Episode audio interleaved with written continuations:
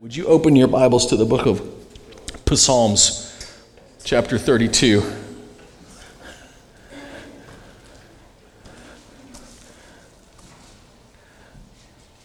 And while you're, uh, while you're turning there, let's pray. Father, would you give us you know, wisdom and direction and guidance from your word today?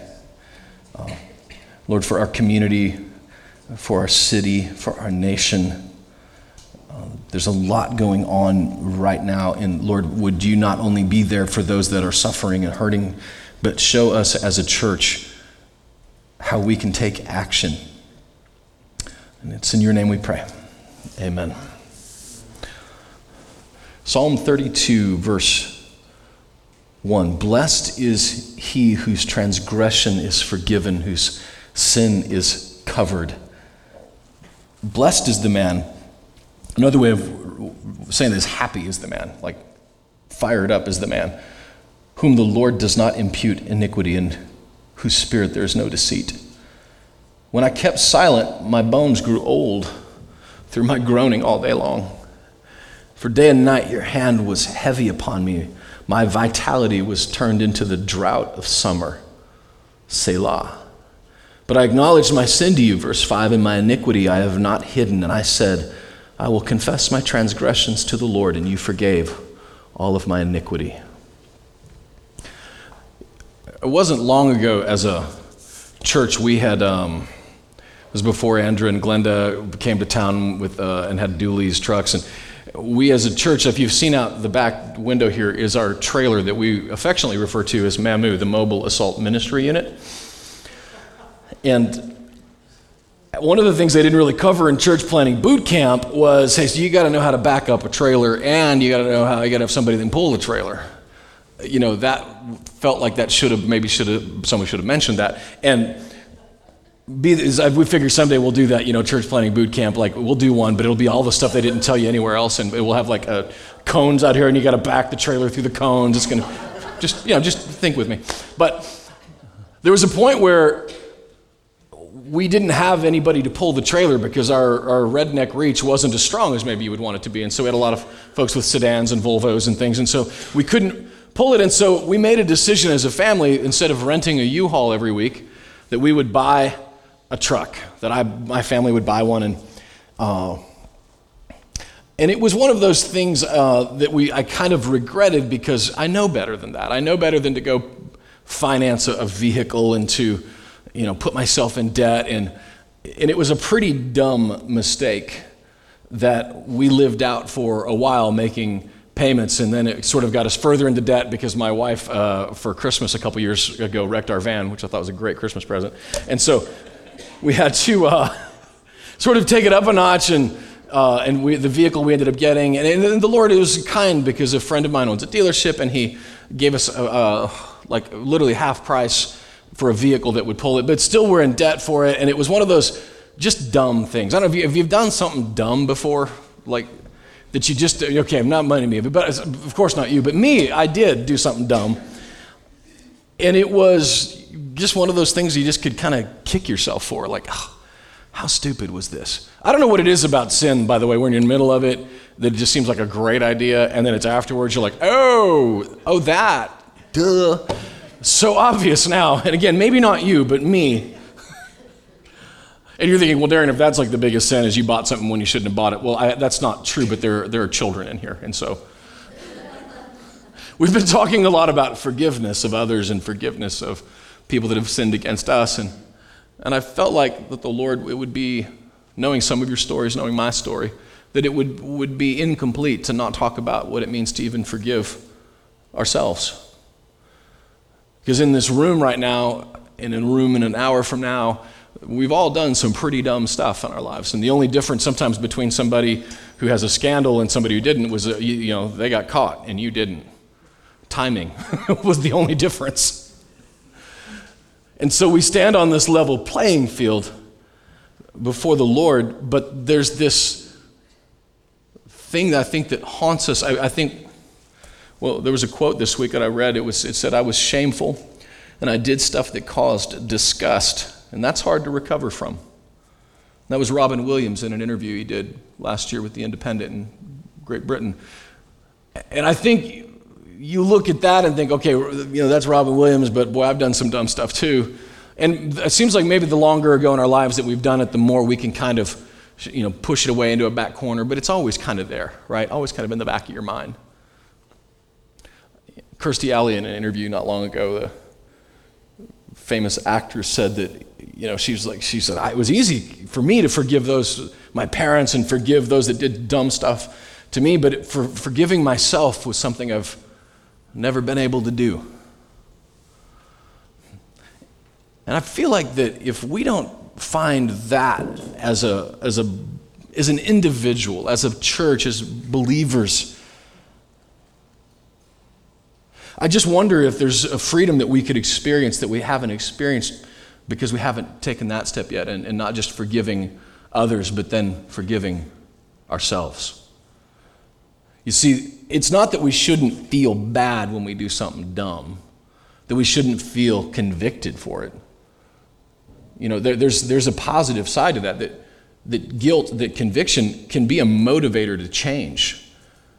You know, conviction is mobilizing, but shame is paralyzing. Shame freezes you up. And you start using words like should, I should have done this, I should do this, I should. Should is a shaming word. When I, you should do this, think about when you're communicating with each other, but even with yourself. When I'm saying I should do this or I should do that, and then I don't do it, it's because I'm really just shaming myself or shaming someone else. When I move from should to must, that's the conviction, that's the mobilizing, that's the thing that takes me into the future that keeps me moving forward. I must change this. I must. I get to it. This is this positive thing. But when it turns into should, and if your language to yourself is I should do this, I should do that, shoulda, woulda, coulda, there's a shaming element to that. Again, conviction is not a bad thing. It's, it's good to feel that. It means that your soul is alive still. It means that you haven't, the scars that sometimes cover it over you don't feel it anymore. But as long as there's conviction, there's a motivator forward. But shame is conviction that has stayed too long. Shame is when it is like if you've cleaned your refrigerator lately and there's some science experiments going on in the past, you know. You know what I'm talking about? Like, ooh, I, that, I don't even know what that was. but it's flowering, and so I don't know what that means. But Conviction is something that's there you should have, but when it's stayed too long, when it's overstayed its welcome and it becomes shame, is when it is paralyzing to you. And when I'm paralyzing myself from doing what God wants me to do because I did something stupid, and, it, and look, big ticket items, little ticket items, the shame is what keeps me back. And what if you could, what if I could experience a freedom from that. There's no more shoulda, coulda, woulda. There's no more I should do this moving forward, but I'm going to do that because there's a freedom. I'm free to go forward and to do what God has called me to do and to be. David said that, and I got to tell you, if there's a guy that understands this, it'd be David. I mean, I appreciate if you were to, I mean, not that we should do this, but if you were to, you know, do a, a chart of yours and his behavior, I feel like you're going to be okay in that comparison. but here's a guy that could say, Blessed is he whose transgression is forgiven, whose sin is covered. Happy. Happy is he. You see, if you are forgiven, but you haven't forgiven yourself, think with me on this. It's like the wages of sin is death. And what did Jesus do? He died. He took, he cashed my check. Someone later on came to us, not long ago actually, out of the blue, said, I just feel like God has just told us to pay off your vehicle. Do you, do you have a loan on it? And we were like, oh yeah, but you don't want, no, we, you know, it was like, that's a little bit more than what I thought it was going to but they paid it off for us. They had no idea. It was just the Lord told them to do it. Four years later, And my wife and I uh, enjoyed an enormous amount of freedom because of that. It was paid in full. Now, what, mind you, would have happened if I kept writing checks to the bank every month for a debt that was already paid? How dumb. I'm sure the bank would have taken it. right? They got to make payroll. Jesus said, you know, he's come to forgive you, not just your sins, but the sins of the whole world. In 1 John, Jesus came to pay that. So if I've already, if it's already been paid, why on earth am I going to keep trying to pay? To punish myself? Basically saying, hey, Jesus, while I appreciate your enthusiasm, I'm going to keep making payments because I'm, I feel like I haven't paid enough. And the bummer of it is, it's almost in some ways, if you've been saddled with student loan, our society right now, there's like a trillion dollars worth of it. You can't bankrupt out of it. And you feel like, I'm never going to get out of this. It's the equivalent of that sin. I just I feel like I'll never. And so, might as well, if someone just came and wrote your check and paid it off, why not take it? And David said, Happy is the man who gets that. Happy is the man and the woman, the teenager, the boy, the girl that understands my sins are forgiven and I'm not going to keep making payments just to make myself pay. I'm not going to participate in this, the twin sins of self pity and self righteousness.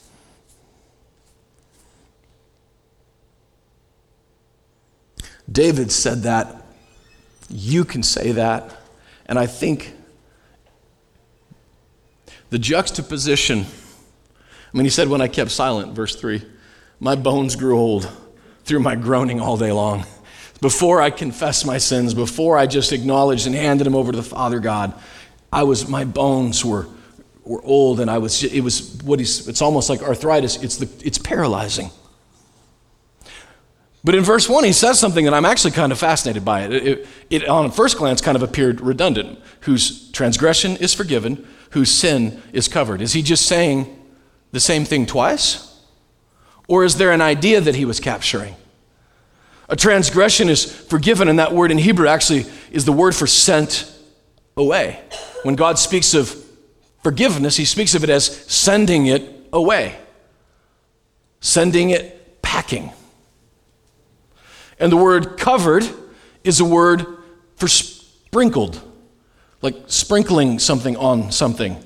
And there's one place, there's one day, if you were a Hebrew, if you were Jewish, and you were reading this when David wrote it, you would recognize this.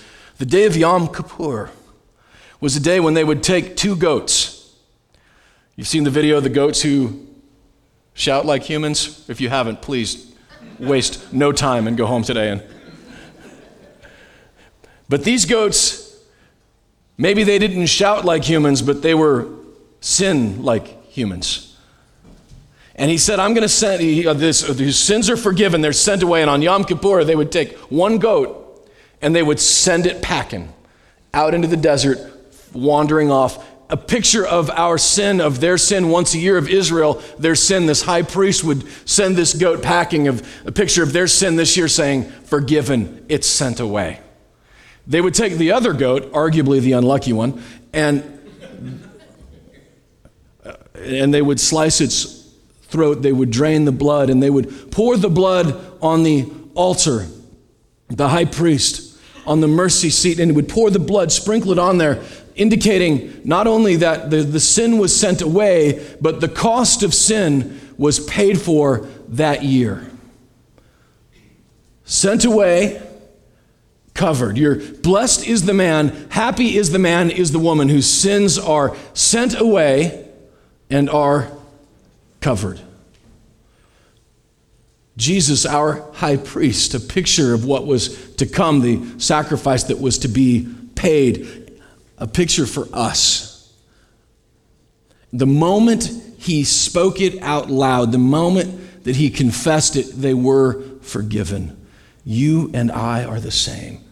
Why do I want to keep making payments on a debt that was paid? And I think I know why. Because when I look at David, here was a guy who could say, Blessed is the man whose sins are forgiven, but he lived in a society where they was still all around him. The reminders were everywhere. You see, the reason especially young men, but I'll say old men and old women, all of us together, that God says and talks about sin in the way He does, He would pay the price so completely because it's so brutal. And of course, Paul would take up this. He says, Well, hey, if, if He did that, let's get our money's worth. Why not just sin if it's forgiven? Party at my house. Why not? And I believe the answer is in Galatians 5 when he said that our we sow after the, the Spirit, we're going to reap a harvest of joy and peace and love. But right in that same thought, that same idea, he said, if you sow after the flesh, you're going to reap a harvest of destruction, of stench. That's the word, the idea is like a stinky, dead carcass. You're going to, that's what you're going to reap. And my forgiveness of God is complete. He's not angry at me. The price is paid. I don't have to earn my way back into His presence. But He doesn't, and it doesn't cancel out the consequences of the sin around me. There is no such thing as victimless sin. And he would say that not only is it it's forgiven, it's forgotten by God, but if you've if you've done this and many of you have you know that it may be forgiven and forgotten by God, but there are people that you don't want to bump into at the mall, not because of what they did to you, but because of what you did, I did to them.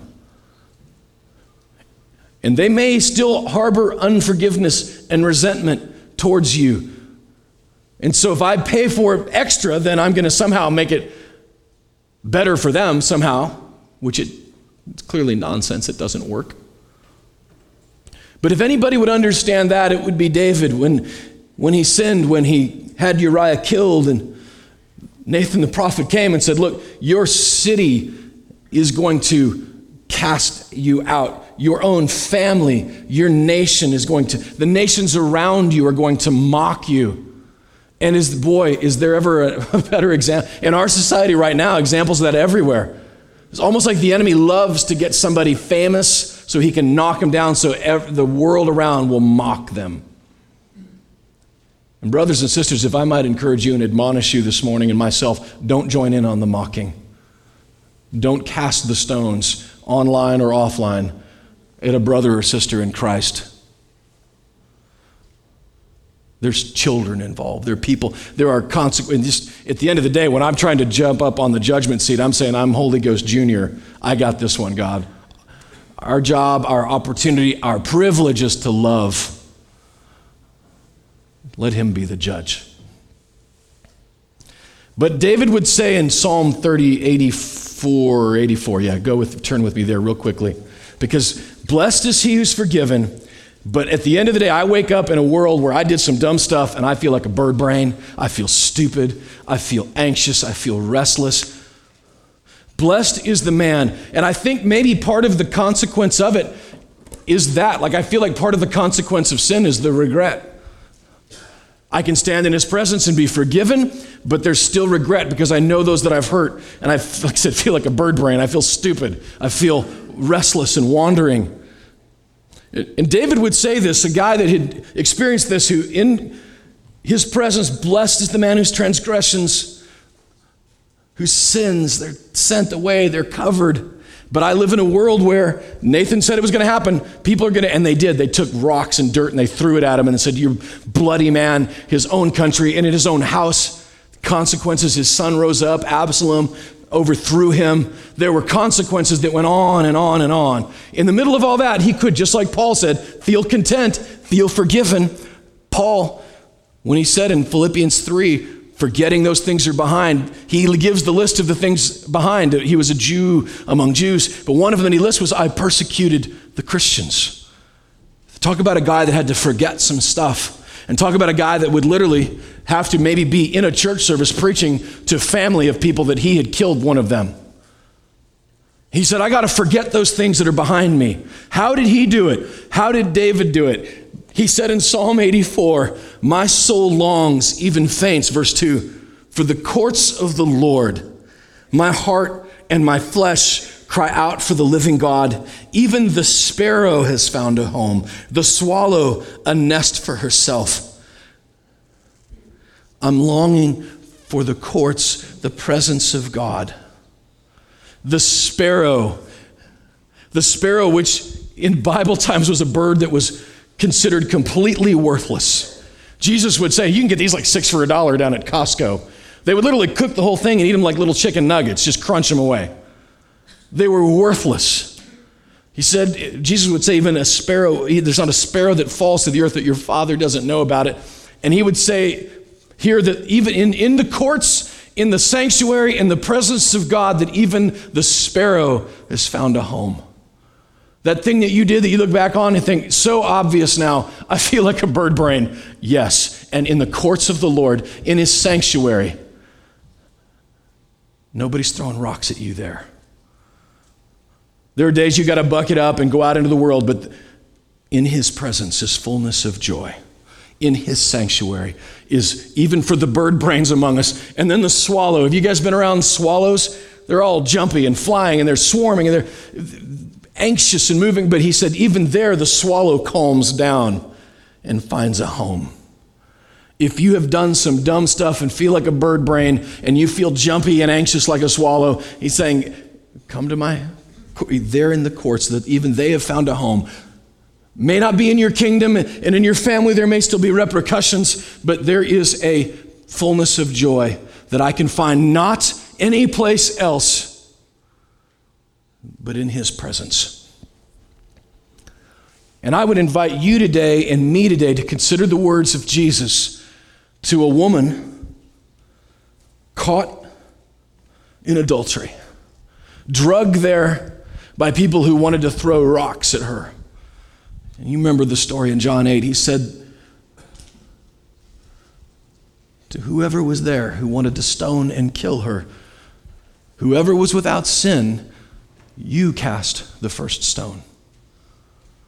And he didn't say anything else. It says that he leaned over and he started writing on the ground. Theologians have debated what he wrote. Nobody really knows, but I wonder. I wonder if what he did was start writing down the individual names of everybody there and the sin that they were hiding. Because it said one by one, they walked away. I've got my stone, and hey, Darren, that's the lion cheating. I can't, then I got to walk away. And he said to her that if she was the only one left, Woman, where are your accusers? She said, There are none, Lord.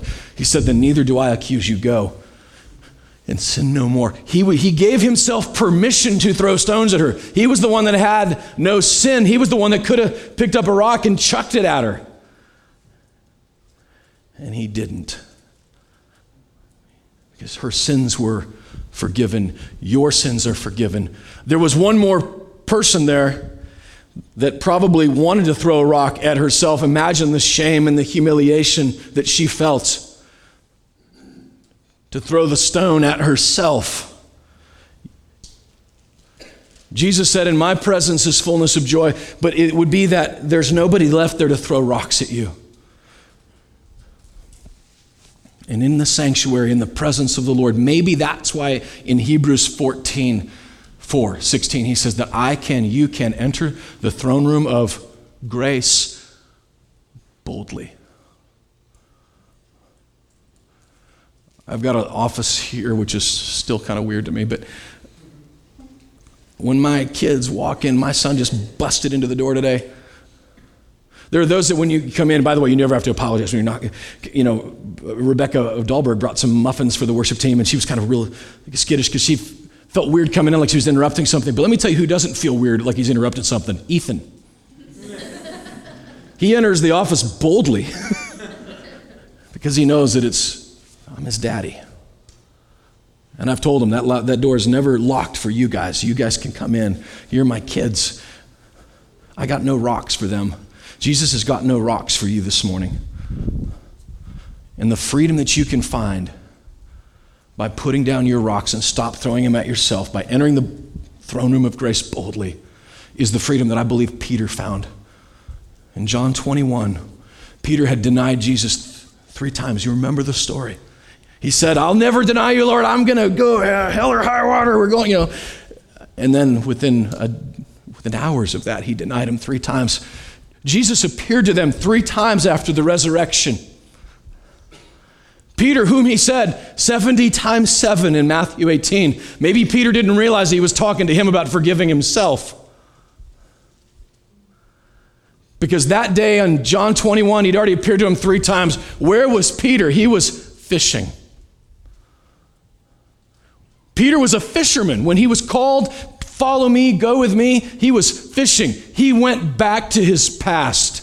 He disqualified himself from ministry, went back to fishing. Shame paralyzes. And that day, Jesus had no words of con- condemnation for him. It's when the exchange of, if you love me, feed my sheep. And within days, within just a few weeks, Peter, the guy who was ashamed, who had the name Simon, by the way, Simon Peter, Jesus gave him a new name. And John 21, he's still calling him Simon.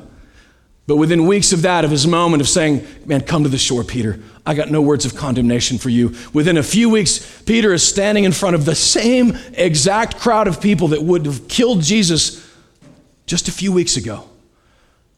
He's not back at the boat fishing. He had stepped into the destiny that God had for him. And maybe that's what you, maybe that's what I, together as a congregation of followers of Christ, forgetting those things that are behind. Paul said, I have to forget that I killed these people, that I persecuted them. David said, Blessed is the man whose transgressions are forgiven. I can step into his presence in his courts. And if someone picks up a rock to throw it at you, run back to his presence. How long has it been since you got up in the morning and just spent some time in the sanctuary?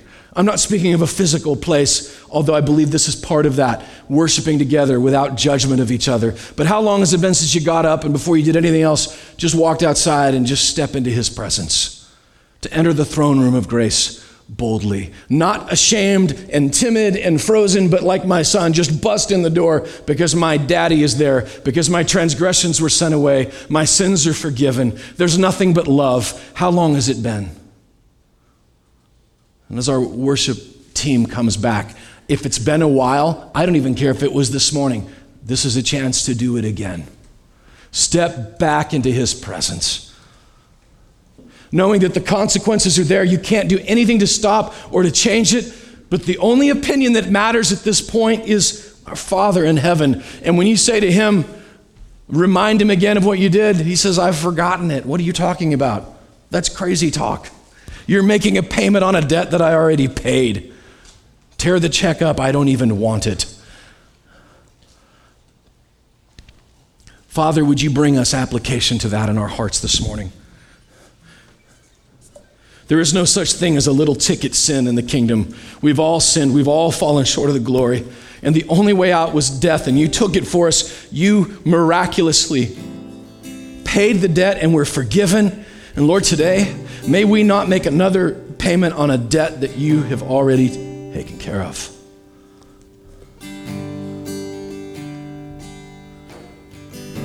Lord, the consequences that were there for others, sure, we're going to keep praying for them, praying that you'll meet them in that as well.